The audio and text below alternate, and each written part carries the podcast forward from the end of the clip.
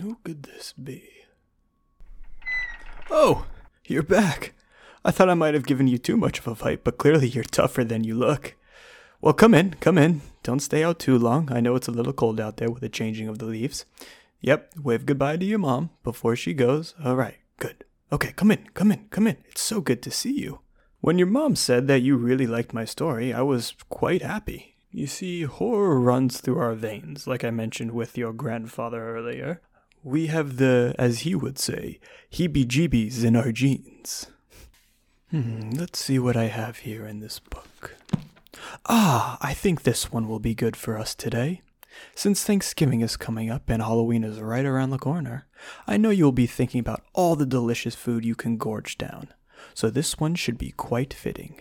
You know, as adults and children, we have to worry that we don't spend too much time eating since it can not only hurt our tummies after the meal, but our health and bodies for years to come. This story is entitled Lara and Her Bottomless Stomach. On a cold, stormy night, little Lady Lara was sitting in her family's home with nothing to do. She didn't feel like reading a book or playing with her dolls or even drawing, which she loved to do during her free time.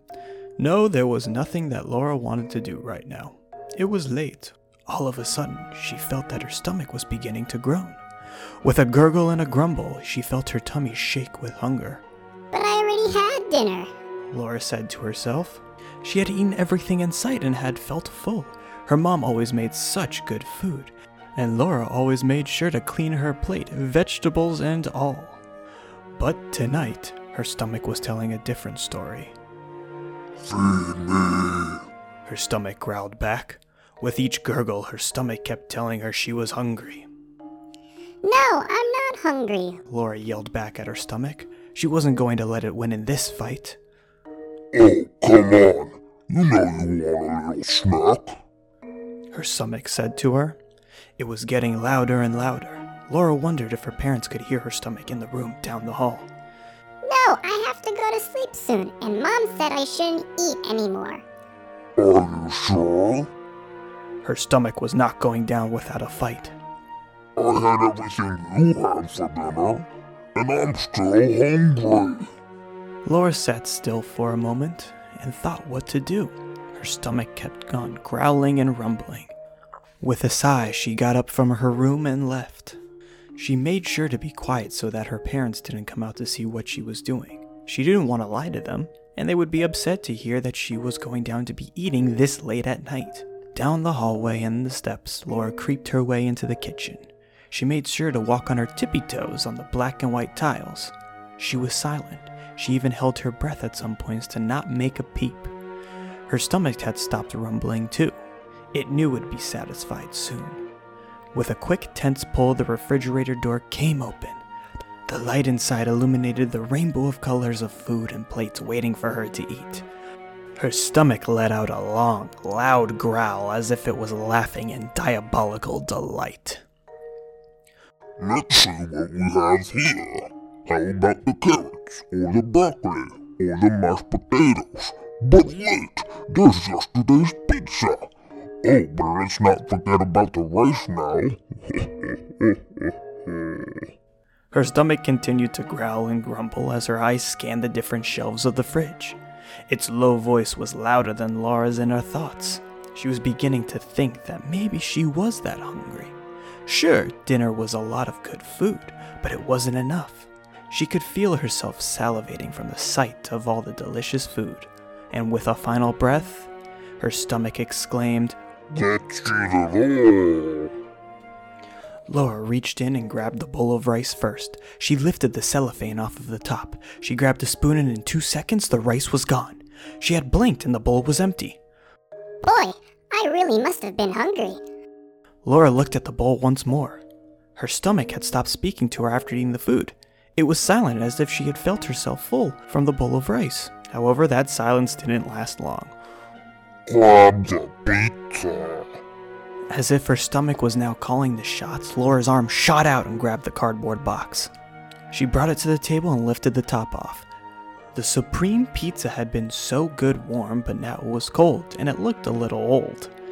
Lara was a bit hesitant to eat it, but with a roar, her stomach trumpeted for the moment to eat. It wouldn't be that much, right? A moment later, all three pizza slices were devoured. Lara burped a few times and could see that her tummy was sticking out over her waistband. Oh no! Lara was beginning to sweat. As she sat there huffing and puffing from all the food she had just shoved down into her belly, Lara didn't hear a single grumble or a growl. She was glad that her stomach was finally not speaking to her. She sat there with her upset stomach and took deep breaths. All this food was too much. There was no way she could eat any more. And besides, her stomach hurt. There was no way you would want more.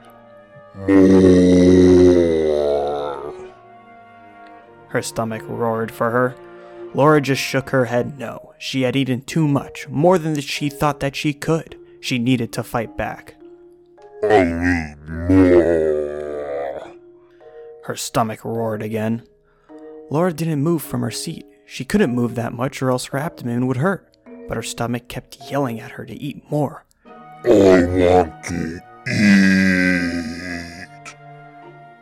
The stomach echoed in the kitchen.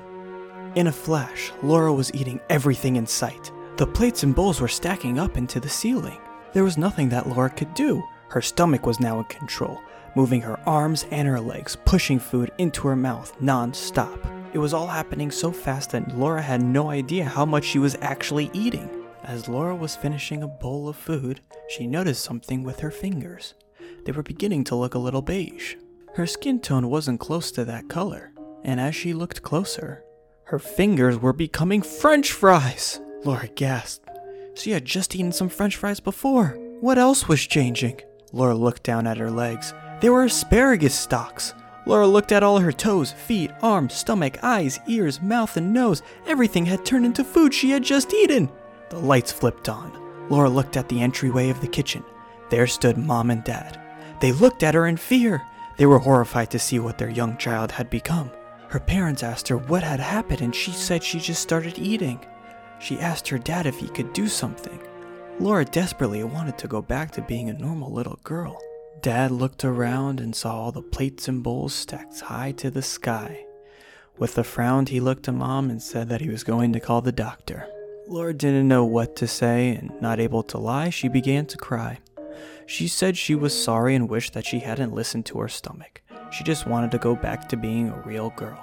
Soon after, Lara's mom and dad hugged her and kissed her and told her everything was going to be okay. They told Lara to go to bed and tomorrow they'd have it all sorted out. Mom took Lara to sleep and dad made a phone call. The night ended with Lara getting grease all over her bedsheet from her french fry fingers. The next morning, a doctor arrived. He looked at Lara for a few moments and took account of all the food she was made out of. He sighed and shook his head. He went into his bag and brought out a long needle. She took a deep breath and the doctor inserted the syringe. You should be fine in a week or so, but you need to make sure you don't overeat. You got it? Lara nodded as fast as possible. She looked down to her french fry fingers and saw that her fingertips were slowly coming back to normal. She breathed a sigh of relief. The doctor handed her mom and dad the medicine and said she needed to take it every week or else she would turn into a food monster again. So, Lara now learned to control her cravings, and with the help of the doctor's medicine, remained a girl. But she wished she had never eaten so much in the first place. Well, what do you think? I thought this would be a fun way to express the old saying, you are what you eat. Well, how about a little snack for you?